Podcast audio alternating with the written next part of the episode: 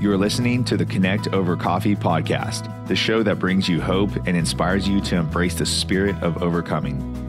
Each month, we deliver the latest and greatest information on progress and advances in ovarian cancer screening, diagnosis, treatment, and survivorship. Now here's your host, Runsi Sen. Let's connect over coffee.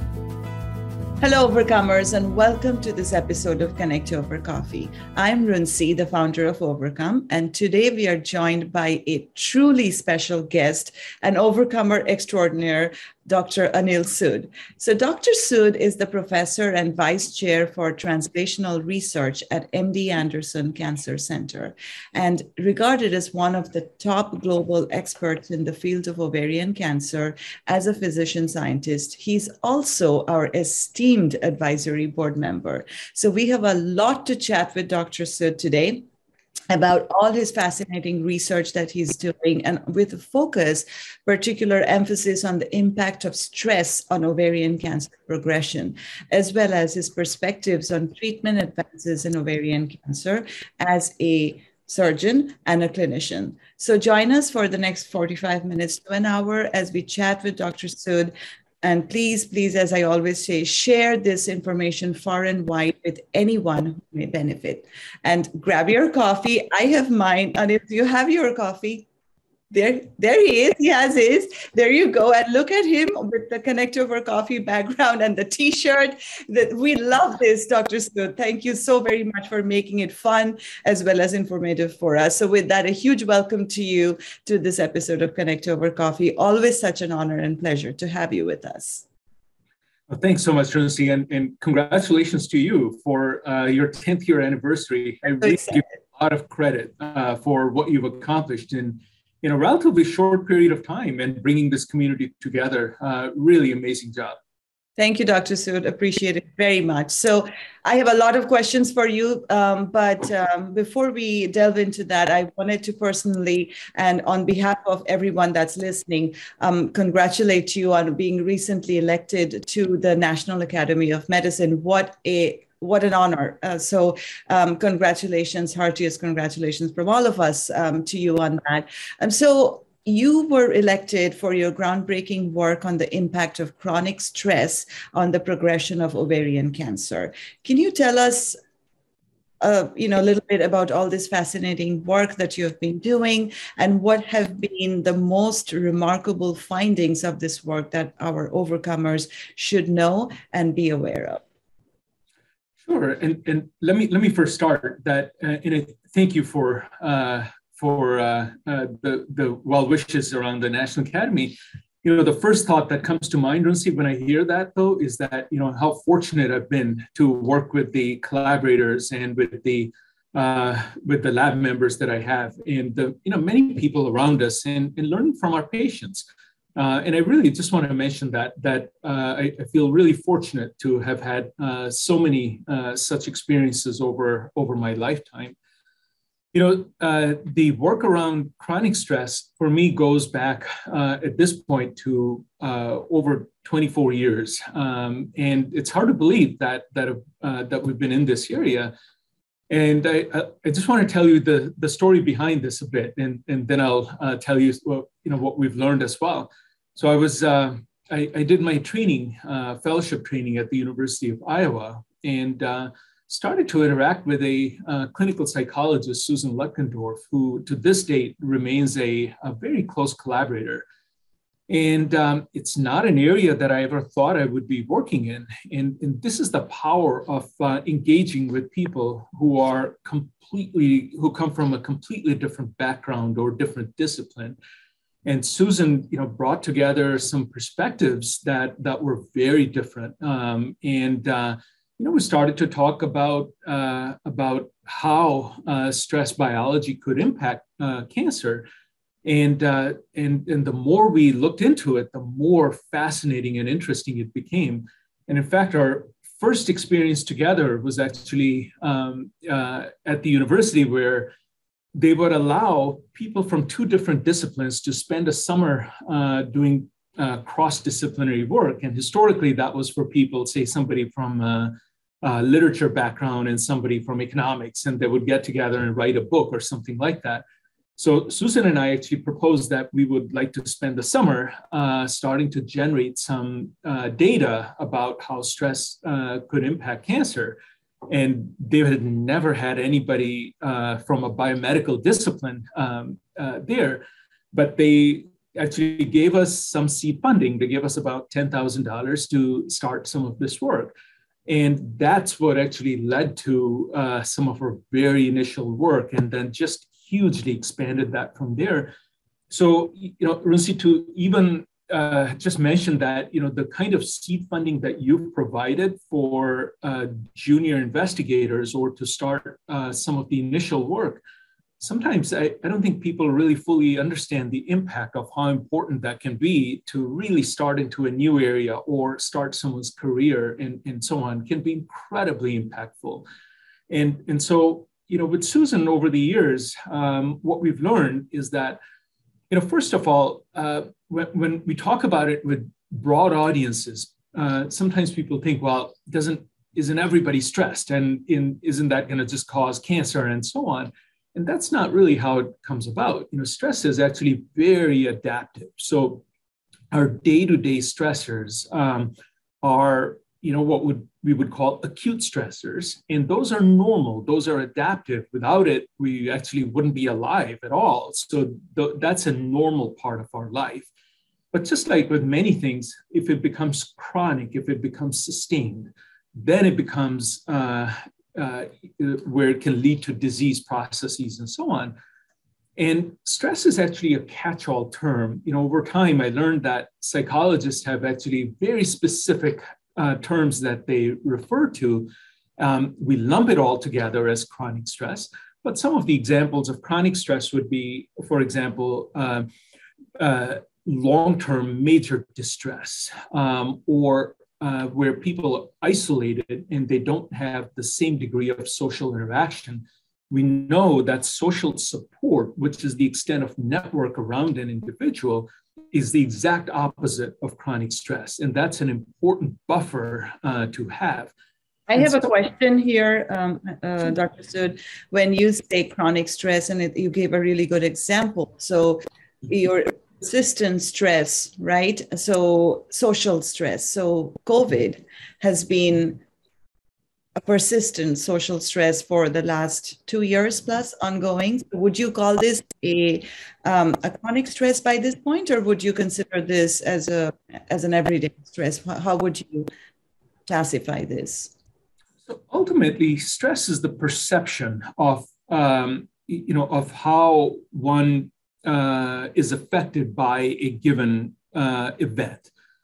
So, you know, COVID, um, say if someone has a lot of family around them and they interact like you and I are doing on, on Zoom, and they are, uh, they are very interactive, but and they still are going about their work and so on, they may have no effect from it compared to someone who's relatively isolated, and the COVID-related restrictions further magnified that isolation, then that would lead to more of a stress-related biology in, in that kind of an individual. So, you know, by in itself, it may or may not have uh, an effect on a person. It, it'll depend on, you know, many other circumstances. Moreover, you know, for, with something like this, there are also prior exposures or prior events that can shape how we're affected. Say if someone had, um, technically depression is not, not what we would call stress, but we've learned that major depression, if it's long-lasting, can trigger the biochemical events in someone's body that look a lot like exposure to chronic stress. So, say if somebody had uh, other events preceding COVID, then COVID simply magnified what they've been going through. Um, and in another group of people we think of as chronically stressed are caretakers of uh, individuals with major disease, and cancer falls into that spectrum along with, say, for example, spinal cord injury or, or other events. And, and so those are also things where actually caretakers are, are individuals who are chronically stressed in that setting. So it, it it's complex because we're dealing with humans, and, and it's really the perceptions that also shape what the downstream events um, and, and how they affect um, our health and disease. You know, uh, the other thing I'll mention is that there, there's been a lot already known around heart disease, gastrointestinal disease, um, and, and infectious diseases and so on. But until, you know, twenty-five some years ago, for For cancer, there wasn't that much known at all. And increasingly, we're seeing more and more uh, investigators now work on cancer and stress, which is really good for the field. So um, that was fascinating. So if you could break this down a little bit for us. So in terms of stress and cancer, uh, it, breaking this down to cancer diagnosis versus cancer progression, right? So what is the role of stress on ovarian cancer diagnosis or in the, in the progression? Is it the same or is it different? Tell us about the impact, how, how stress impacts these two differently. Yeah, it's a great question. So for diagnosis, we don't really have, you know, diagnosis, um, when I talk about it uh, in that context, if we think about um, a fundamental question, can stress cause cancer? We have no compelling data at all that, that stress in itself can cause cancer. And, and so we have to be careful, you know, in that, in that regard that, you know, could stress put into motion events that could cause initiation? Um, possibly, but it's such a lengthy process in itself uh, that we don't really have any compelling data for that. So um, epidemiological studies, when they've tried to look at cancer diagnosis um, itself, those data are relatively weak. Um, and, and partly, I think there's so many other influences, you know, that are environmentally or, or um, genetically and so on that are related to cancer causation and, and diagnosis that, that to study the impact of stress, I, I think it's such a lengthy process, it becomes very difficult. Where the data are much more compelling are related to, um, to the progression of cancer or the outcomes of patients, where the thought is that, that uh, chronic stress can accelerate uh, the course of cancer and may lead to uh, worse outcomes. And again, this is where definitions become important. So many investigators have looked at um, uh, patients with, for example, renal cancer, ovarian cancer, breast cancer, prostate cancer, and so on. And, and those data um, seem to be relatively consistent that with chronic stress, there is, um, there seems to be worse outcome uh, in that regard. Could there be confounds uh, in that setting? Of course, the, these are tough studies to do when you're talking about human patients. And these are the kinds of studies that have then triggered um, a lot of the uh, basic scientists to look at the biology and the mechanisms and so on. So um, I read recently, I think this was a this was an article published by Harvard, where they were saying that um, depression plays a major role in the in the. Uh, so basically, women who are depressed Um, have a significantly higher percentage of, you know, chance of um, getting diagnosed with ovarian cancer. So, but from what you're saying, in terms of stress, it may not be a direct correlation as much. So uh, it is, so what my question is, is we can separate the depression from the stress and say that even though there is substantiation that uh, depression may cause ovarian cancer diagnosis, but there is no such conclusion that can be made for um, stress. Is that right? So, well, so for even in that context, see if someone has a, um, a uh, you know, we know that as all of us age, that we continue to accumulate a certain amount of genetic damage. And, and there are people who, um, have what would be subclinical small cancers that may not ever become clinically evident. Now, could chronic stress-related biology or, say, major depression bring out certain cancers where they become clinically evident, whereas in other settings, they may, they may not become uh, clinically evident and grow and so on? Possibly, and, and that's where, you know, some of the links to uh, to diagnosis may come about.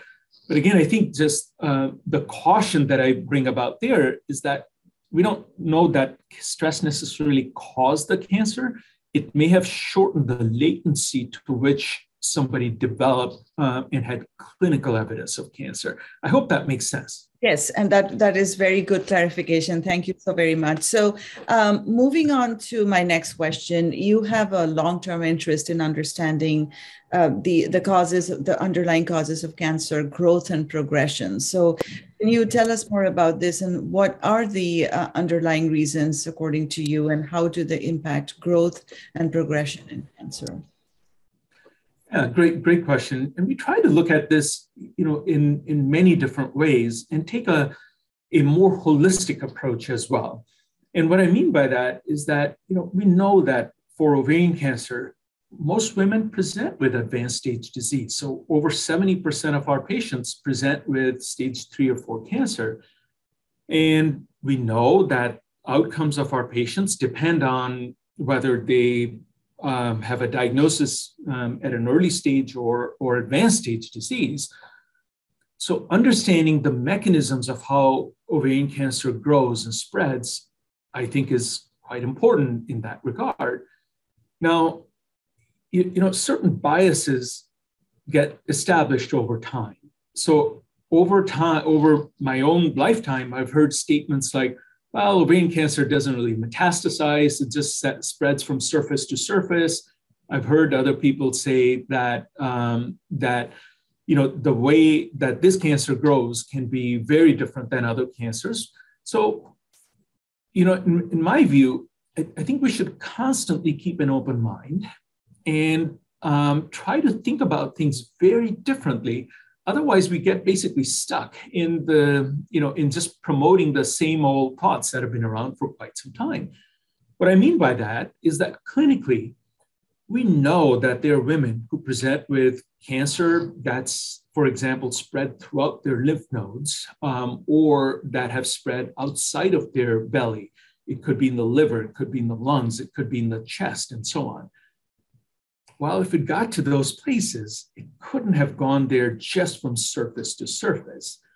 So one of the, um, and, and there are many clinical observations that, that surround this. We've looked at um, uh, clinicians who've done autopsy studies and have reported, you know, what are the patterns of growth for ovarian cancer and so on. So based on this, a few years ago, one of our um, uh, trainees looked at, well, can ovarian cancer grow through the blood system? Okay, simple question. Couldn't really find any compelling data one way or the other. So, and we do know that if we take blood samples in patients with ovarian cancer, well, we can detect cancer cells in the blood um, that are ovarian, that are ovarian cancer cells. So she found, she did a whole range of very painstaking work over about uh, three and a half years, and found that indeed ovarian cancer can spread through the blood system, but it has a strong predilection for spread to the omentum, the fatty apron that comes out um, off of the bowels, into the mesentery, which is the blood supply to the bowel. And you know, this goes back to uh, observations that have been around for quite some time, that cancers don't spread just in a random pattern. They, most cancers spread where they have selectivity. They like to go to certain organs.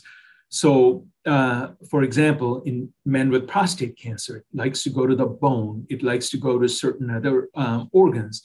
For women with breast cancer, there's, again, uh, organ specificity where it can spread to. For ovarian cancer, we know that it likes to grow within the abdominal cavity. And in, uh, in other patients, it can go to the lungs and liver and so on. But the route is important to understand. We know that it likes to go to the lymph nodes. So that study is already published where it can go through the blood. Um, and now we're doing a lot of work to try to understand, how does it get to the lymph nodes? How does it get to other places? We feel that understanding these kind of um, early steps in metastasis are, are really important for understanding the biology of this disease, and hopefully then also for developing some new therapies as well.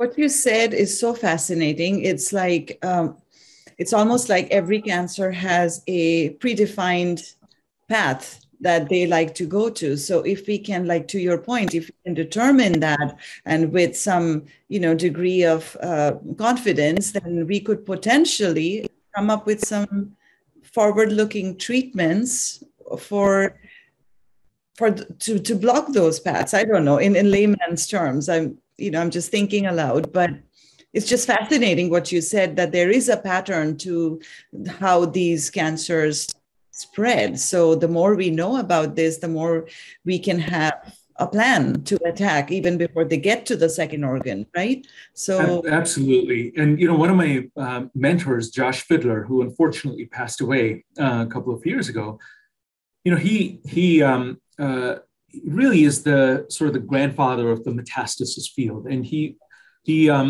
was a strong advocate for understanding biology, because he used to have a saying that understanding biology today will drive the therapies of tomorrow. And it's such a profound statement. It's a simple statement, but it's such a profound statement. And he also came up with a premise that, you know, that metastasis or cancer spread is a, is a very step-by-step uh, process. And the reason it's important to understand the process is that if you can disrupt the process, you will block cancer growth and spread to other places. So the way I look at it is that, yes, we know that women with ovarian cancer present with advanced stage disease, but the more we understand the initial events and also what's required for that kind of growth and spread, the more effective uh, we should be uh, in, in the future in terms of disrupting the whole cascade.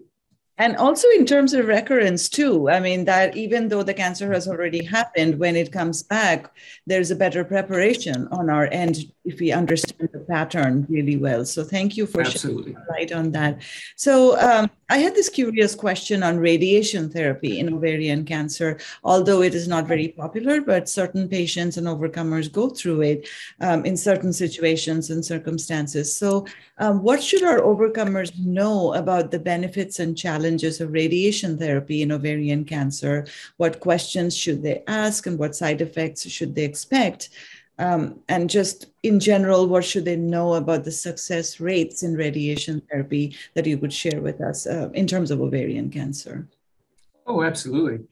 You know, the interest in radiation has been around for quite some time, and M D Anderson actually um, as an institution was a pioneer in the initial use of radiation. And so many years ago, uh, there was a, uh, a something called a moving strip technique that was used for treating women with ovarian cancer. And a lot of those uh, were eventually uh, abandoned because of, of several reasons. One is that you couldn't give um, you know, enough radiation without hurting the liver, the kidneys, and so on, to completely treat ovarian cancer, because the, it, it spreads to so many places within within the uh, within the belly. Now, having said that, radiation itself has evolved, and there are a lot of ways to use it. So, radiation we don't use commonly for treating um, patients with ovarian cancer, but where it can be uh, useful is, say, if somebody develops relapse disease, and you have a high level level of confidence that that cancer spot is located, for example, in the pelvis, and there's nothing else elsewhere through P E T imaging or other imaging modalities. In that setting, if you can give radiation safely to try to treat that particular site of tumor without hurting the other organs and so on, radiation can be quite effective. And we've certainly used it in that kind of a selective setting. Another aspect that's really intriguing, but I've, it's not something that, that we can use on a wide basis at this point, but there is some data that radiation at a low dose can actually stimulate um, immune cells in terms of coming into the, into the tumor environment. So for patients with melanoma and certain other tumor types, you know, th- there are people who have combined low-dose radiation with immunotherapy. And uh, Doctor Welch here at M D Anderson actually has a, a clinical protocol um, where they're combining low-dose radiation along with immunotherapy. You know, do I know that it uh, it works uh, at, at this point? Not quite yet, but these are the kind of, um, of uh, you know, new combinations and, and strategies that are, that are worth considering and developing. Um, and I think in the not too distant future, we should have data on that. So again, radiation's been certainly around, um, and but it's it, it has a place still for treating women with ovarian cancer, but it's a lot more selective. So is there any um, trial ongoing where ovarian cancer patients are receiving uh, radiation plus immunotherapy, similar to? Absolutely. Oh, absolutely. Yeah, that, that trial is uh, still ongoing here. And uh, we'll certainly look forward to the, uh, to the results out of that. And uh, if it holds true, as it has in, in certain other cancer types, it'll certainly be a very welcome development. Absolutely. Thank you. So um, speaking of trials, uh, can you tell us about the most recent trial that you are running at your lab and the goals and that you hope to accomplish from them? Sure, sure. So, you know, in the lab, we try to focus in, in my whole interest in carrying out research really tends to be driven by uh, learning from the clinical side. And so um, right now, a lot of our Uh, therapeutic work is focused on, on areas that we identify as a need from the clinic. So some of those are um, that we know that increasingly women are being treated with bevacizumab or Avastin, um, which is a drug that targets a blood supply. So we have a, a, a lot of patients now who've been treated with, uh, with that drug. It doesn't work forever. And at some point, um, their cancer starts to grow despite treatment.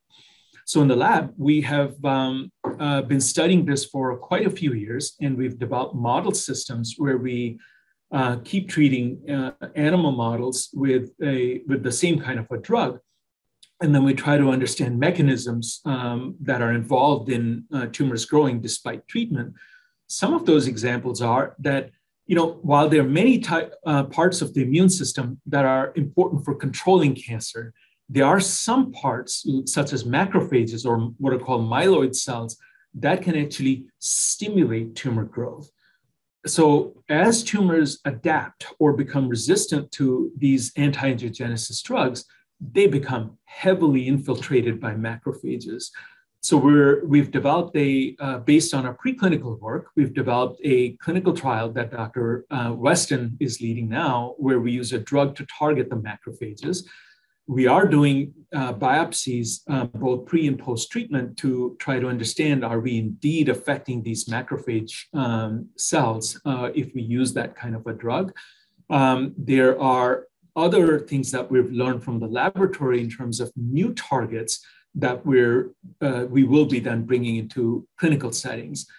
Similarly, we've um, made observations around PARP inhibitors. We know PARP inhibitors are incredibly effective for many patients with ovarian cancer, but not all. And uh, moreover, we need to learn, you know, what are the other drugs that we can combine with PARP inhibitors? What are the mechanisms of resistance and how can we overcome those?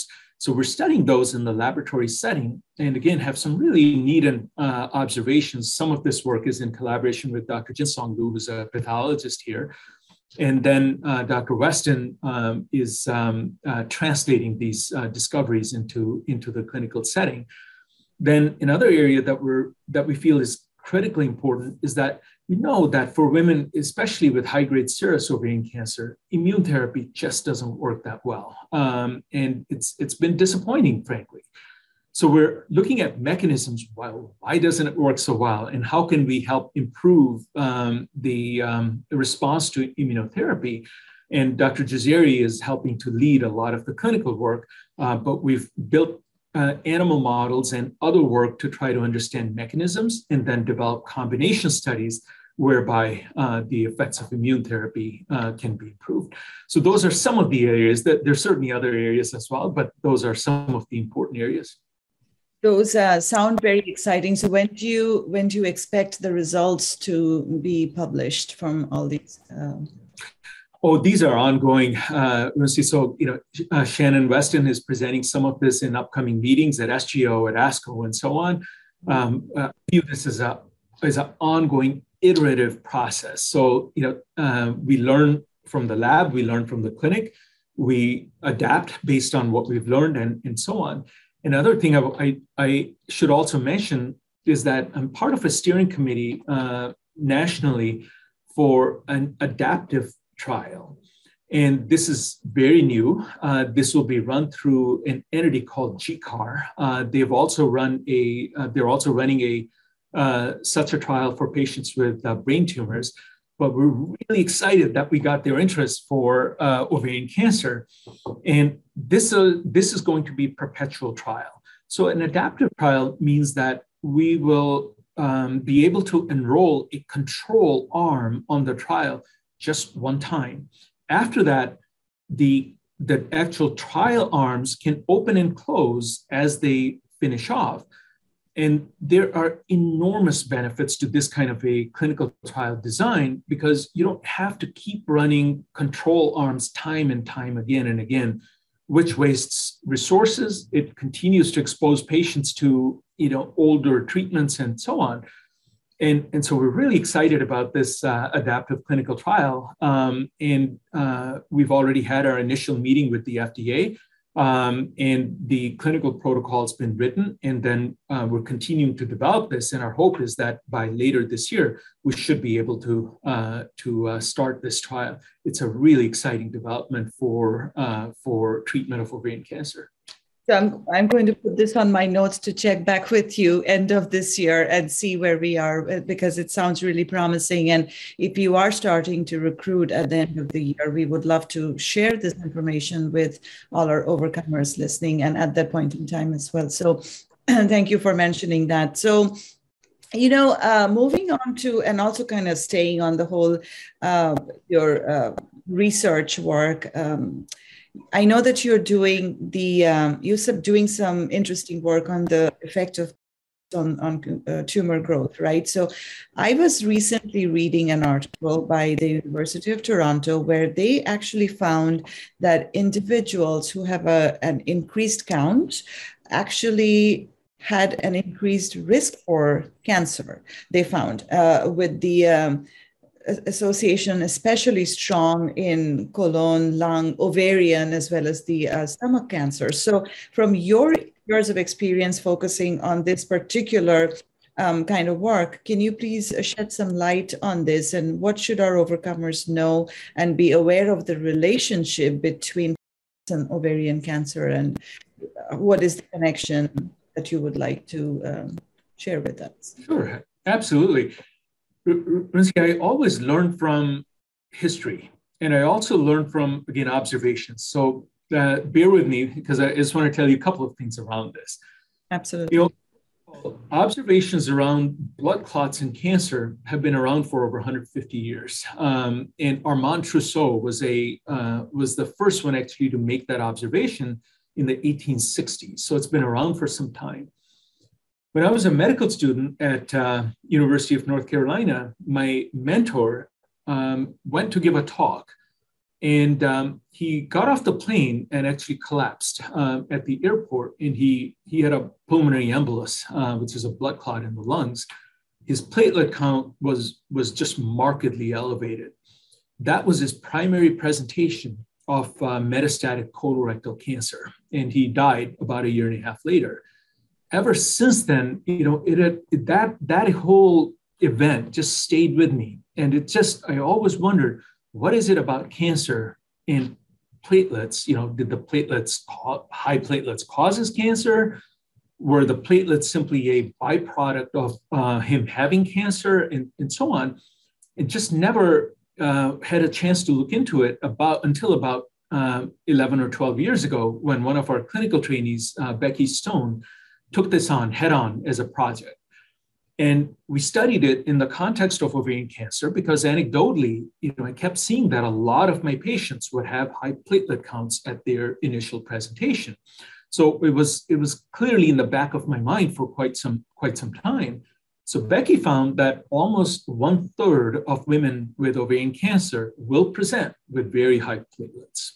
That's a high number. That's among the highest among uh, many, many different cancer types.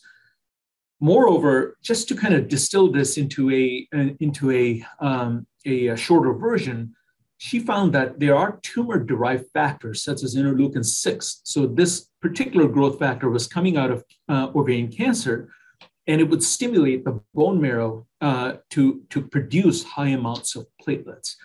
So on a daily basis, we produce about one hundred billion platelets on a, uh, regularly just to maintain our normal platelet counts. So it's a fascinating number because in cancer patients, that number is ramped up almost four to six fold. So uh, just massively ramped up.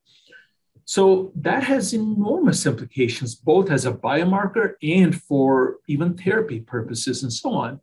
So there was a study many years ago that showed that if you took an individual who just walked off the street and who had a high platelet count, about thirty-eight to forty out of one hundred times, for those with high platelet counts, you will find an underlying cancer. That could be uh, a gastrointestinal cancer, that could be ovarian cancer, and so on. But the links weren't, you know, as well understood. So that, that, that's what we've been studying for quite some time.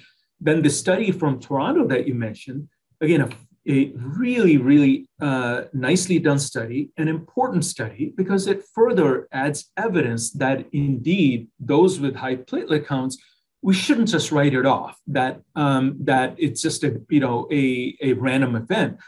Now, does, will everyone who has a high platelet count have cancer? Of course not.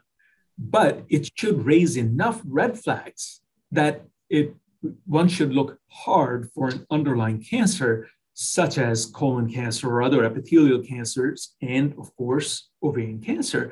So it is important in that regard uh, to be aware of that if you see a high platelet count, that don't work, look hard for an underlying cancer. This is, this is pretty significant in the sense that, you know, especially for ovarian cancer, where we have nothing yet in terms of screening or, uh, you know, early detection, not early detection, but screening. Um, could this be actually something that our O B G Y Ns should be more focused on when we do our well woman exams, to look at our blood count a little more closely and perhaps use this as some sort of an indicator? Like you said, it can be still vague and there's no definite answer, but it's something versus nothing. So we don't use that. We don't do that now. So should we be talking about it? What do you think? I, I don't know that I would routinely to start ordering C B C tests. I think we would need additional data for that. But say if somebody does have a complete blood count, and they have a higher platelet count or an increasing platelet count, that coupled with the kind of beach symptoms that you always talk about, Runsi, right? Very important to understand. So, you know, say if someone's having some degree of symptoms, and on top of that, they have a platelet count, boy, all kinds of, uh, you know, red flags should be going up to really look hard uh, for an underlying malignancy. Now, you know, again, for platelets, it's not specific for ovarian cancer at all. It's uh, because you can, it can be elevated with other cancer types as well. Now, you know, along with the number of platelets, I think there's a lot more to learn. A few years ago, we actually started to look at the, what we call the ultrastructure of the platelets, you know, in terms of what the platelets contain. And also we're now starting to look at even other things that are get that get packaged into platelets, and are starting to, to ask the questions, could they actually be an important marker for diagnosis of ovarian cancer? We simply don't know that for sure at all. It's early. But in my mind, you know, it's a it's a it's a compartment of the blood that's easy to access. And if there are changes that are occurring early on in platelets, then we should certainly consider that as a possibility um, uh, as, as we move forward. As you said, especially if it happens in conjunction with all the other beat symptoms that we um, always try to educate our um, overcomers and our audience with, it really is a red flag for, for our doctors, for our physicians, primary care physicians, to delve a little deeper into that. So thank you for...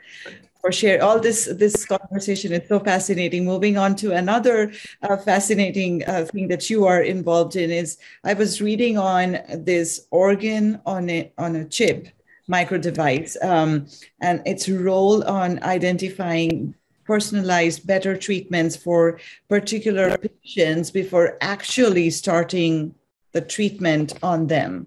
So you are involved in it. So tell us about this forward-looking research and what do you hope to accomplish from this? You know, when we look at um, studies in human patients or in, in even in mouse models, they're lengthy and they can take quite some time. And um, we're limited in terms of how many drugs we can test and how quickly we can test those and so on. So I'm always interested in looking at model systems that can help us accelerate this whole process. So this work uh, in terms of organ on a chip, it's a collaboration with an investigator at Texas A and M, uh, Abhishek Jain, and we have published now a couple of studies. And I, I posed a question to him: can we create a device where we can reconstruct the, the, the uh, ovarian tumor microenvironment, where we have not just cancer cells, which is what we study in a laboratory typically in, in the petri dishes and so on, but rather, can we construct a device where we have not just cancer cells, but we have other components of the microenvironment?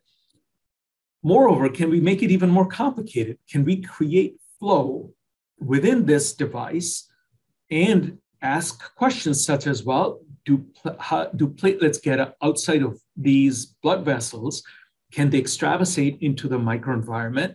And what roles can they play? How can we block those processes and so on?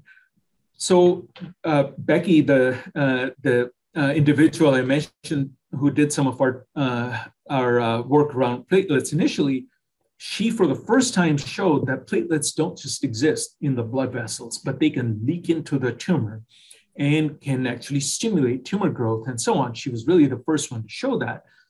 So with, uh, with Doctor Jan at uh, Texas A and M, with this device, now I'm really excited that we've been able to create this in a, in a uh, device where we can recapitulate the platelets getting outside of the blood vessels into the tumor microenvironment.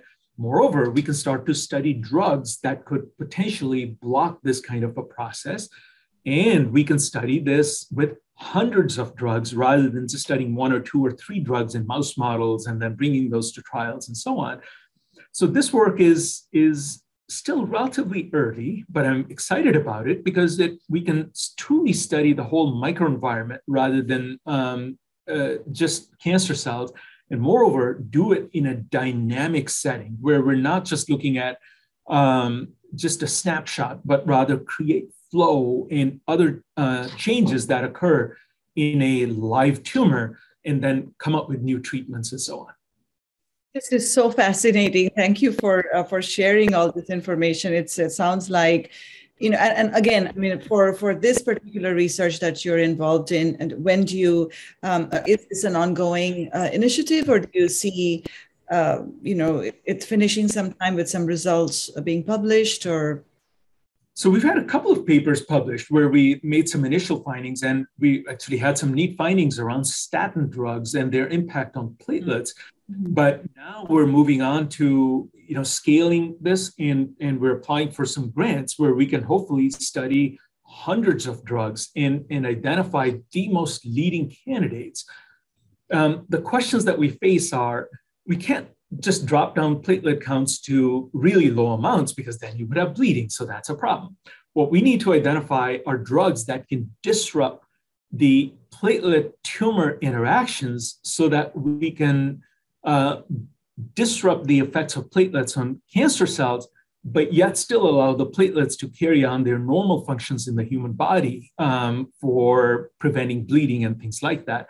That's where this kind of a device is going to be so powerful. So I think in the next two to three years, um, we, we will scale this up in terms of uh, testing other drugs. And again, we continue to learn from human studies as well. You know, one of my collaborators who I think you know, Shelley Tworoger, did a really elegant epidemiologic study where she showed that, that uh, and this was the first evidence in, in, in uh, ovarian cancer, where she showed that post-diagnosis uh, use of baby aspirin was related to better outcomes of women with ovarian cancer compared to uh, those who were not using baby aspirin. Now, I want to be careful. This doesn't mean that we should start prescribing baby aspirin for everybody tomorrow. We're not there yet, but it's encouraging data. And um, moreover, you know, could the effects of baby aspirin be related to platelet effects on cancer? Possibly. Uh, we need to be open to that idea and continue to look for other drug options as well. Absolutely loving this forward-looking conversation. Thank you for sharing all these pearls of wisdom, Doctor Sood. Now, switching gears just a little bit uh, from a scientist to also a surgeon and a clinician. So um, what do you see in the treatment and clinical side of ovarian cancer that excite you and keep you motivated? And what are also some of the gaps that you see today on the research that is ongoing and the practice that actually is? How do you propose to bridge the gap, and what needs to change or improve in the overall management of ovarian cancer? Many questions into one, but um, I think you would you would do justice to this. You know, first of all, this is just an incredibly dynamic and active and exciting time to be carrying out ovarian cancer research. I think I've shown you some of the data that I track on an annual basis about Um, what we call prevalence of ovarian cancer. And that means women who've been treated uh, with ovarian cancer who are either cured or, or who are living with ovarian cancer. And, you know, year over year, um, we continue to see that number increase. So that means that the treatments that are coming about are having an impact um, on, on this disease. Moreover, the incidence of ovarian cancer over the last um, almost twenty years continues to go down. So we're seeing an increase in prevalence despite a, a decrease in, in incidence. Now, what are some of the barriers? You know, ovarian cancer is an incredibly complex disease. There, there are close to fifty different subtypes. There are, um, it's, you know, the most common type, high-grade serous cancer, not, may, may not necessarily be driven by mutations per se, but rather by copy number. Um, so there are a lot of complexities. And the barriers are, you know, the more we can bridge the clinic to the laboratory and to the scientists in a way that, the, that we break down silos have and, and carry out research in a mutually respectful way and, and really continue to um, have this kind of a interactive and um, dynamic uh, process of learning from both sides, the better off we'll be. Um, I am really excited about the developments that have taken place. As you know, you, you know we've been um, carrying out the Moonshot Project for ovarian cancer for several years now. Really impactful work um, has come out of that, and I think it'll continue to. And I think we should um, also continue to embrace the new technologies, not just because they're a tool, but we have to think about how do we, how do we smartly use those to go after this disease. So some examples would be, one of our uh, lab members is, is doing some uh, a lot of work now on something called spatial transcriptomics. That means that we can look at now what the gene activation is within ovarian cancer on almost cell-to-cell basis without destroying the tumor. We can study their geographic location and keep that, uh, that kind of information intact. Boy, three years ago, there's no way we could have even have um, been talking about that. So it's such an active and dynamic time that um, the, the power of the new technologies is just unprecedented. Another area that's, that's just fascinating is um, where we can look at metabolism changes and do it in almost real time. So Doctor Nicole Fleming is now doing a study um, where we're looking at something called a mass spec pen in collaboration with Liv, uh, Doctor Livia Eberlin, uh, who's now here at, at Baylor. And we're trying to distinguish, you know, what actually contains cancer cells versus is normal tissue in patients with ovarian cancer.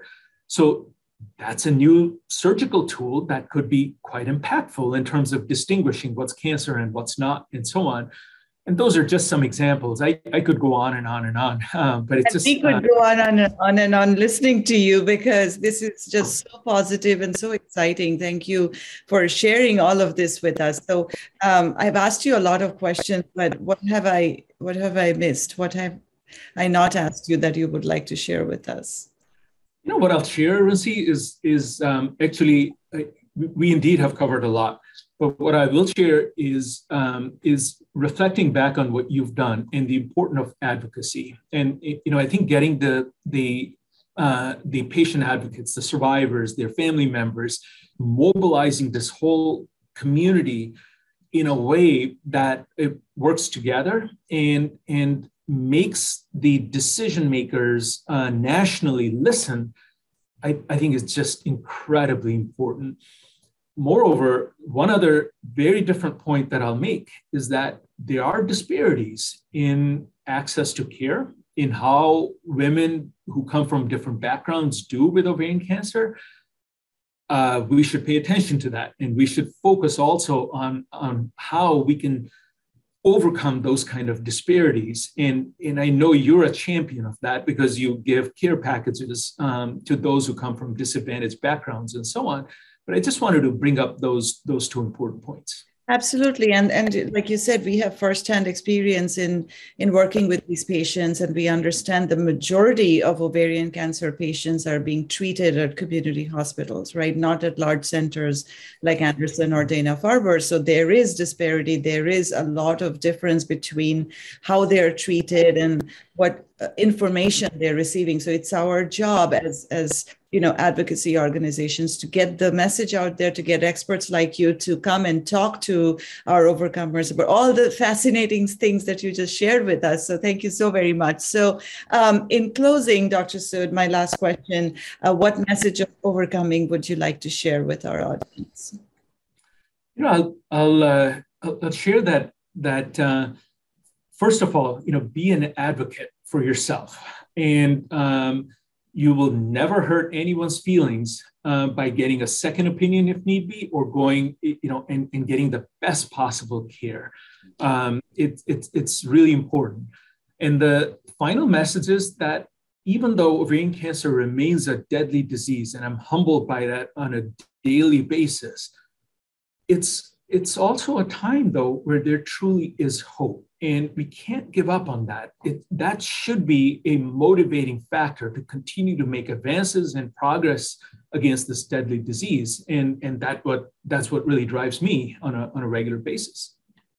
Thank you so much, Doctor Sood. This was not only a, you know, a wealth of positive and fantastic information, but your closing, your message of overcoming was also very positive and uh, very, you know, it just, it just showed your radiance. So thank you so very much uh, for this fabulous discussion. We loved every minute of this coffee chat with you, and overcomers, hope this was beneficial. As I say, please share this fabulous information and the great insights Doctor Sood just shared with us uh, far and wide with anyone who may benefit. So uh, we will be back with the uh, next episode of Connect Over Coffee very soon. Until then, you keep talking about ovarian cancer because, as you know, together we can overcome. Thank you and bye.